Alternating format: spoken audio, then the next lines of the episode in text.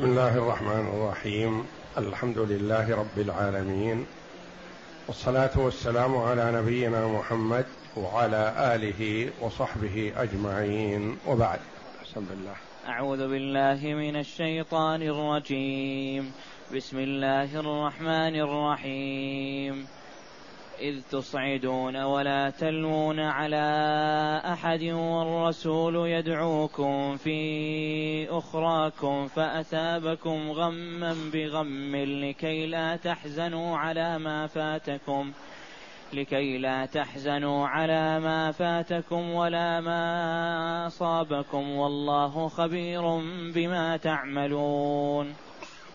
هذه الآية الكريمة من سورة آل عمران جاءت بعد قوله جل وعلا ولقد صدقكم الله وعده إذ تحسونهم بإذنه. الآية. يقول جل وعلا إذ تصعدون ولا تلوون على أحد والرسول يدعوكم في أخراكم.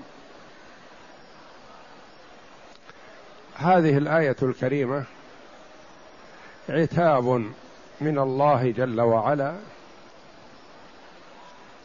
للصحابة رضي الله عنهم وفيها بشارة.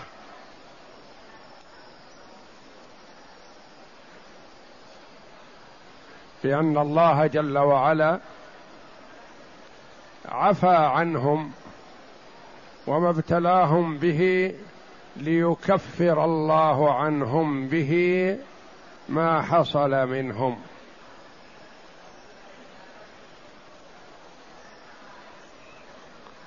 والصحابة رضي الله عنهم هم خير الأمة. ولو حصل ما حصل منهم من تقصير فإن الله جل وعلا قد بشرهم بالعفو والمغفرة ما ليس لغيرهم. ومقامهم مع النبي صلى الله عليه وسلم لا يعدله شيء. وقد حذر النبي صلى الله عليه وسلم من التعرض للصحابة. فقال عليه الصلاة والسلام لا تصبوا أصحابي فوالذي نفسي بيده. لو أنفق أحدكم مثل أحد ذهبا ما بلغ مد أحدهم ولا نصيفه. لا مد ولا نصف المد.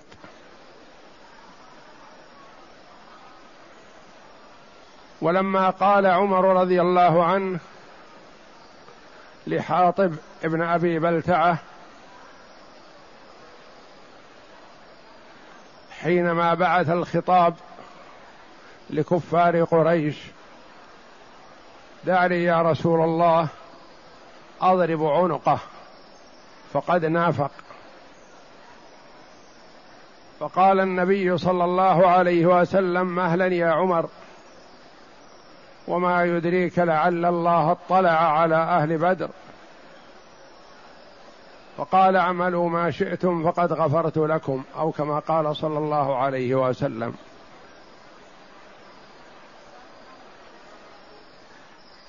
وهم رضي الله عنهم لهم مواقف جليلة وعظيمة مع النبي صلى الله عليه وسلم.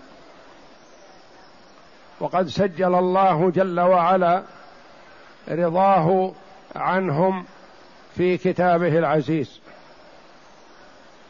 وهم ليسوا بمعصومين لكن مواقفهم الجليلة العظيمة يكفر الله جل وعلا بها ما حصل من بعضهم. فالحذر الحذر من التعرض للصحابة كما يتعرض بعض أهل الأهواء. فمن يتعرض للصحابة رضي الله عنهم فقد عرض نفسه للخطر ووقع في الهلاك لأنهم صحابة رسول الله صلى الله عليه وسلم ونالوا بفضل الصحبة ما لا يناله غيرهم. وفضل الصحبة لا ينال وموقفهم ساعة مع النبي صلى الله عليه وسلم تعادل عمر أي واحد من غيرهم في الطاعات ومواقفهم جليلة مع النبي صلى الله عليه وسلم.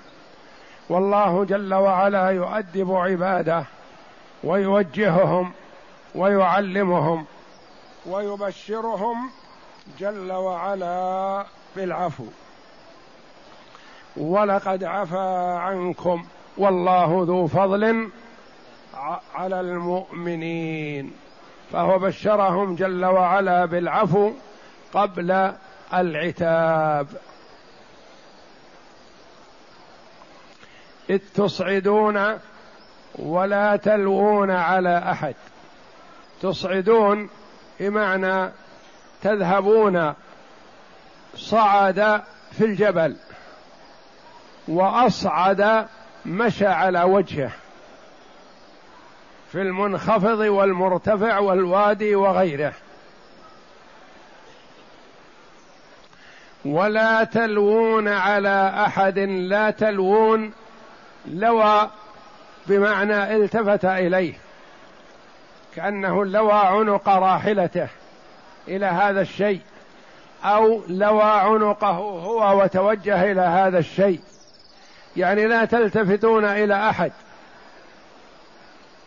هربتم من الأعداء ولا تلتفتون لا إلى النبي صلى الله عليه وسلم ولا إلى غيره من المنادين.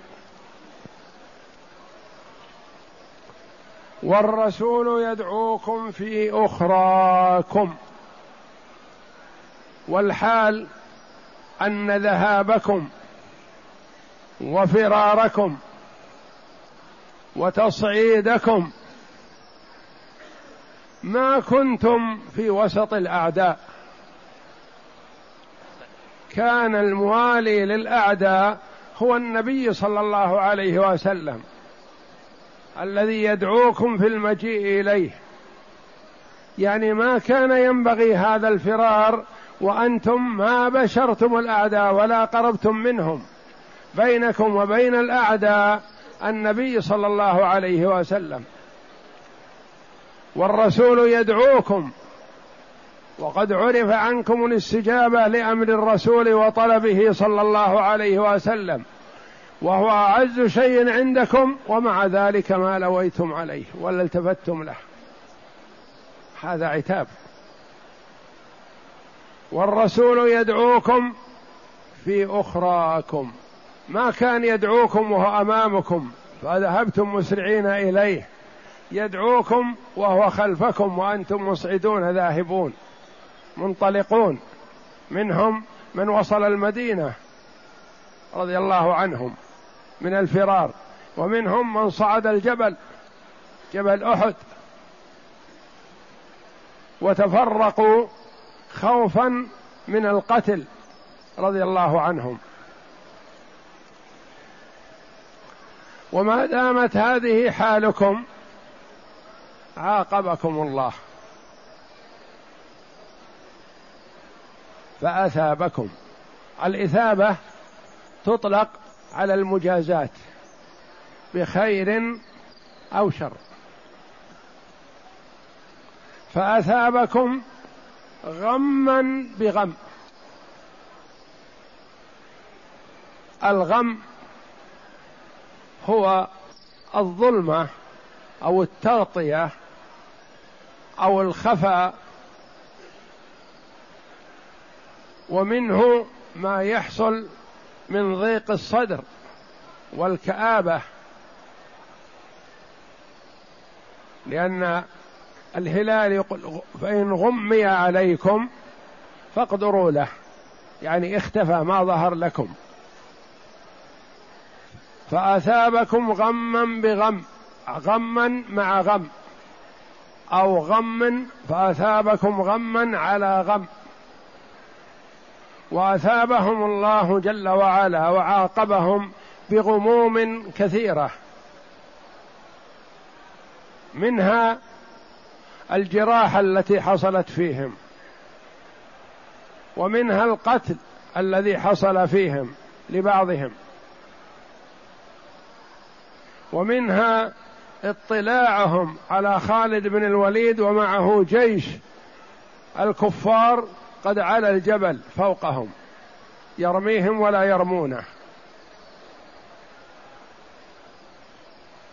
ومنها فوات المغنم الذي ظفرتم به وبدأتم في جمعه تركتموه.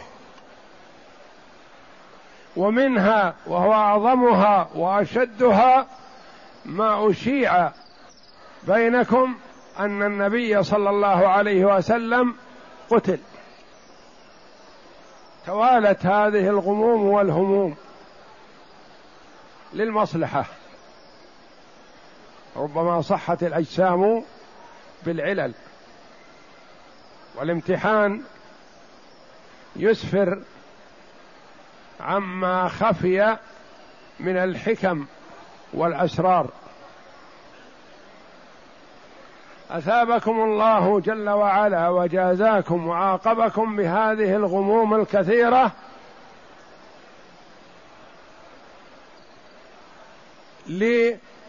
لأجل أن ما يحصل بعد هذا يكون عندكم شيء من المناعة والقوة والصبر. يعني هذه فالمصائب تقوي الإنسان لأن الإنسان اللي ما جرب المصائب عند أي مصيبة يضعف.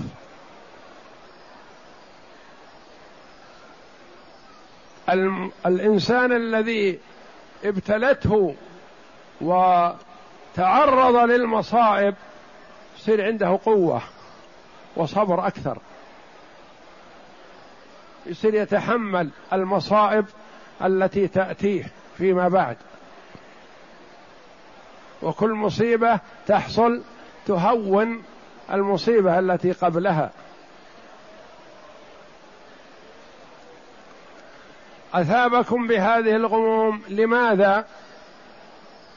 لكي, تحز... لكي لا تحزنوا على ما فاتكم ولا ما أصابكم. لكي يذهب عنكم الحزن على الذي أصابكم من الأمور وعلى الذي حرمتم منه من الخير بعدما أشفقتم بعدما تمكنتم منه. لأنهم عصوا أمر الرسول صلى الله عليه وسلم من أجل أن يجمعوا الغنائم. كانت غنائم عظيمة. هرب عنها الكفار. تركوها وهربوا عنها. فاجتمعوا على جمع الغنائم. فهذه بعدما ظفروا بها فاتت.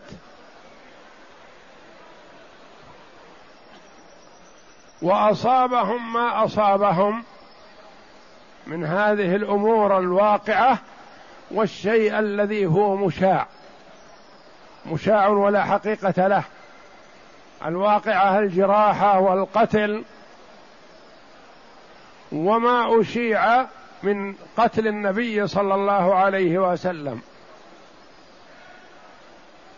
ابتلاهم بهذا ثم ظهر لهم فيما بعد. أن النبي صلى الله عليه وسلم بخير وسلامة سري عنهم وذهبت هذه الغموم كلها. يعني لو لم تشع هذه لربما بقي في نفوسهم شيء من الضيق والحرج والتعب. وكيف فات علينا هذا؟ وكيف قتلونا الكفار؟ وكيف عملوا؟ لكن لما تبين الأمر والحقيقة والواقع أن الرسول عليه الصلاة والسلام بخير وعافية سري عنهم كل شيء.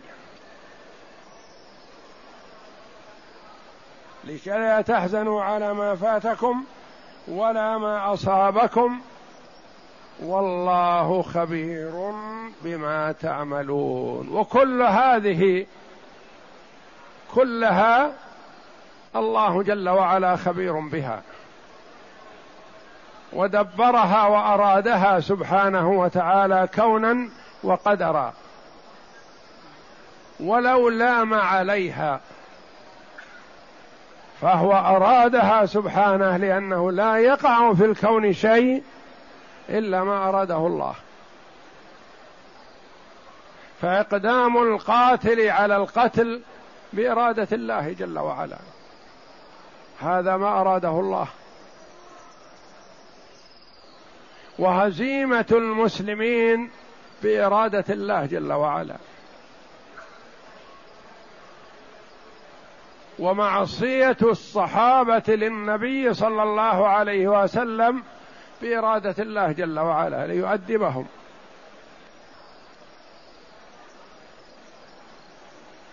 والشيء يكون مراد ولو ليم عليه المرء ويلام عليه المرء.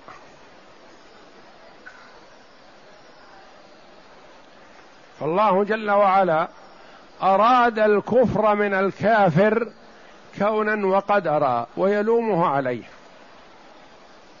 وأراد المعصية من المؤمن فالمؤمن إذا عصى الله جل وعلا ما يكون خرج عن إرادة الله. ويلام المؤمن على معصيته. يقال لما تعصي الله جل وعلا؟ لما تفعل هذا وأنت تعلم أنه لا يجوز ولا يصح. فهو جل وعلا يخبر عباده أن كل ما حصل بعلم الله تبارك وتعالى. ما يقال هذا شيء لا يعلم الله عنه. تعالى الله. والله خبير. والخبير هو المطلع على خفايا الأمور. فيها زيادة مبالغة.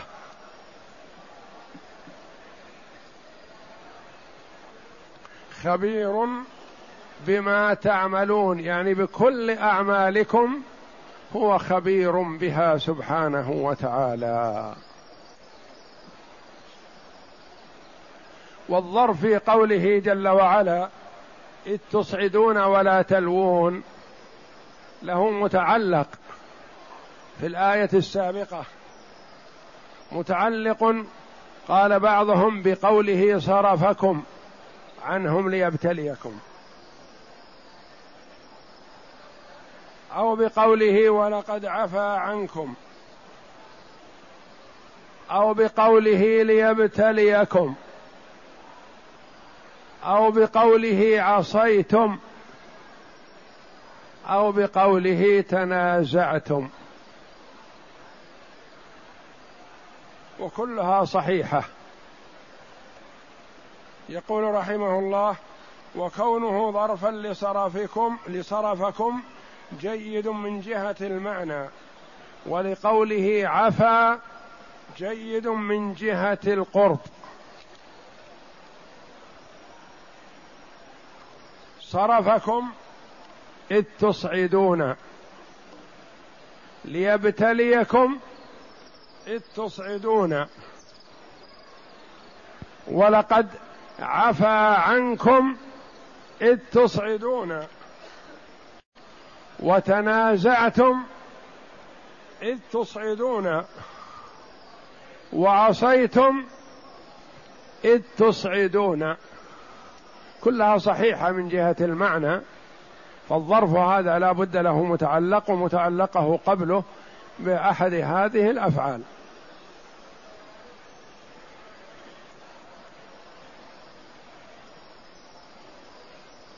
وقد بقي النبي صلى الله عليه وسلم على ما جاء وليس معه إلا اثنا عشر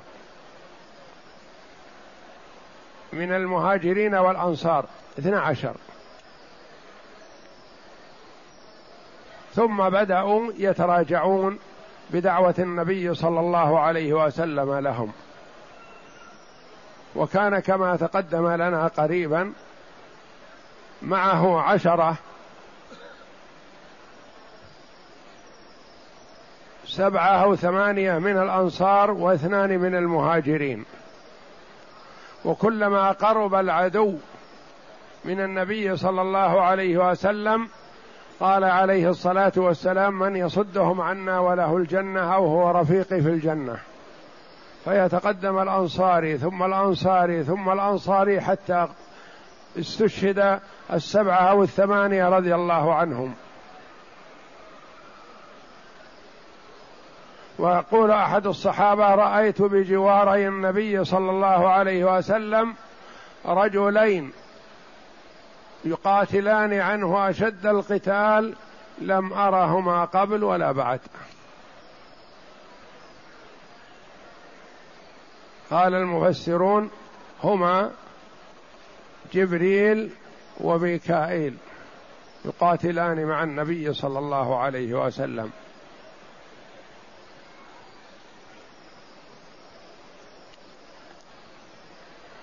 ومع هذا العتاب من الله جل وعلا لعباده المؤمنين بشرهم بالعفو قبل العتاب. فقال ولقد عفا عنكم. فهذه ميزة وفضيلة للصحابة رضي الله عنهم كما عاتب الله جل وعلا محمدا صلى الله عليه وسلم و بشره بالعفو قبل أن يعاتبه في قوله عفى الله عنك لما أذنت لهم. فالله جل وعلا يبشر عباده المؤمنين بالعفو ثم يعاتبهم ليكون هذا نبراسا لمن بعدهم. هذا وهم الصحابة وهم مع النبي صلى الله عليه وسلم. إذا أخطأوا عاتبهم الله جل وعلا. لكن لا يسوغ لأحد من الناس أن يتعرض لهم. ويحرم عليه ذلك. ومن تعرض لهم فقد تعرض لنفسه أهلك نفسه وهم لا يضيرهم ذلك. وقد رضي الله عنهم. يقول الله تعالى إذ تصعدون ولا تلوون على أحد أي صرفكم عنهم إذ تصعدون أي في الجبال هاربين عن أعدائكم. صرفكم عنهم يعني كنتم قبل في اتجاه في اتجاههم. أنتم لا تلحقونهم. فصرفكم فلحقكم المشركون. تغير الاتجاه. نعم. أي وأنتم لا ولا تلوون على أعدائكم. أي وأنتم لا تلوون على أحد من الدهش والخوف والرعب. والرسول يدعوكم في أخراكم. أي هو قد خلفتموه وراء ظهوركم يدعوكم إلى ترك الفرار من الأعداء. يعني لو كان الرسول يدعوكم أمامكم ما لا لوم عليكم. لكن خلفتم الرسول مع حبكم له وتعظيمكم له وخروجكم لمناصرته. مع هذا خلفتموه وراءكم وفررتم. والرسول يدعوكم في أخراكم يعني خلفكم. هذا أشد في اللوم. نعم. قال السدي لما اشتد على المشركون على المسلمين بأحد فهزموهم داخل دخل بعضهم في المدينة وانطلق بعضهم إلى الجبل فوق الصخرة فقاموا عليها فجعل رسول الله صلى الله عليه وسلم يدعو الناس إلى عباد إلي عباد الله إلي, إلي عباد الله يناديهم عليه الصلاة والسلام. نعم. فذكر الله صعودهم إلى الجبل ثم ذكر دعاء النبي صلى الله عليه وسلم إياهم فقال إذ تصعدون ولا تلوون على أحد والرسول يدعوكم في أخراكم. وعن البراء بن عازب رضي الله عنه قال جعل رسول الله صلى الله عليه وسلم على الرماة يوم أحد وكانوا خمسين رجلا. قال ووضعهم موضعا وقال إن رأيتمونا تخطفنا الطير فلا تبرحوا حتى أرسل إليكم. قال فهزموهم. قال فلقد والله رأيت النساء يشتدن, يشتد يشتدن على الجبل وقد بدت أسواقهن وخلاخيلهن رافعات ثيابهن. فقال أصحاب عبد الله الغنيمة أي, أي قوم الغنيمة ظهر أصحابكم فما تنتظرون. قال عبد الله بن جبير أنسيتم ما قال لكم رسول الله صلى الله عليه وسلم؟ فقالوا إنا لنأتين الناس الناس فلنصيب من الغنيمة. فلما أتوهم عبد الله بن جبير رضي الله عنه أمير الرماة. الذين وضعهم النبي صلى الله عليه وسلم على الجبل وقال لا تبرحوا مكانكم ولو رأيتم الطير تخطفنا. لا تبرحوا مكانكم حتى أرسل إليكم.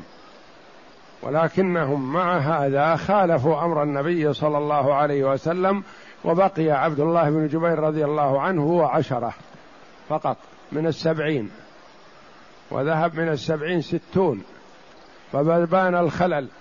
والتفت خالد بن الوليد ورأى الجبل قد خلا من الرماة الذين كانوا فيه بكثرة. فالتفت وتوجه بجيش الكفار إلى المكان الذي كان فيه الرماة وقضي عليهم لأنهم عشرة بدل سبعين. نعم. فلما أتوهم صرفت وجوههم وأقبلوا منهزمين فذلك الذي يدعوهم الرسول في أخراهم فلم يبق مع رسول الله صلى الله عليه وسلم إلا اثنا عشر رجلا فأصابوا منا سبعين. وكان رسول الله صلى الله عليه وسلم وأصحابه أصابوا من المشركين يوم بدر مئة مئة وأربعين سبعين أسيرا وسبعين قتيلا. قال أبو سفيان أفي القوم محمد أفي القوم محمد أفي القوم محمد ثلاثة. قال فنهاهم رسول الله صلى الله عليه وسلم أن يجيبوه ثم قال أفي القوم ابن أبي قحافة؟ أفي القوم ابن, ابن أبي قحافة؟ أفي القوم ابن الخطاب؟ أفي القوم ابن الخطاب؟ ثم أقبل على أصحابه فقال أما هؤلاء فقد قتلوا وكفيتموهم. فما ملك عمر نفسه أن قال كذبت والله يا عدو الله إن الذين عددت أحياء كلهم وقد أبقى الله لك ما يسوءك فقال يوم بيوم بدر والحرب سجال إنكم ستجدون في القوم مثله لم في لم في إنكم ستجدون في القوم مثلة لم آمر بها ولم تسؤني ثم أخذ يرتجز يقول اعلو هبل اعلو هبل. فقال رسول الله صلى الله عليه وسلم ألا تجيبوه؟ قالوا يا رسول الله ما نقول؟ قال قولوا الله أعلى وأجل. قال لنا العزى ولا عزى لكم. قال رسول الله صلى الله عليه وسلم ألا تجيبوه؟ قالوا يا رسول الله وما نقول؟ قال قولوا الله مولانا ولا مولى لكم. والله أعلم وصلى الله وسلم وبارك على عبده ورسول نبينا محمد وعلى آله وصحبه أجمعين.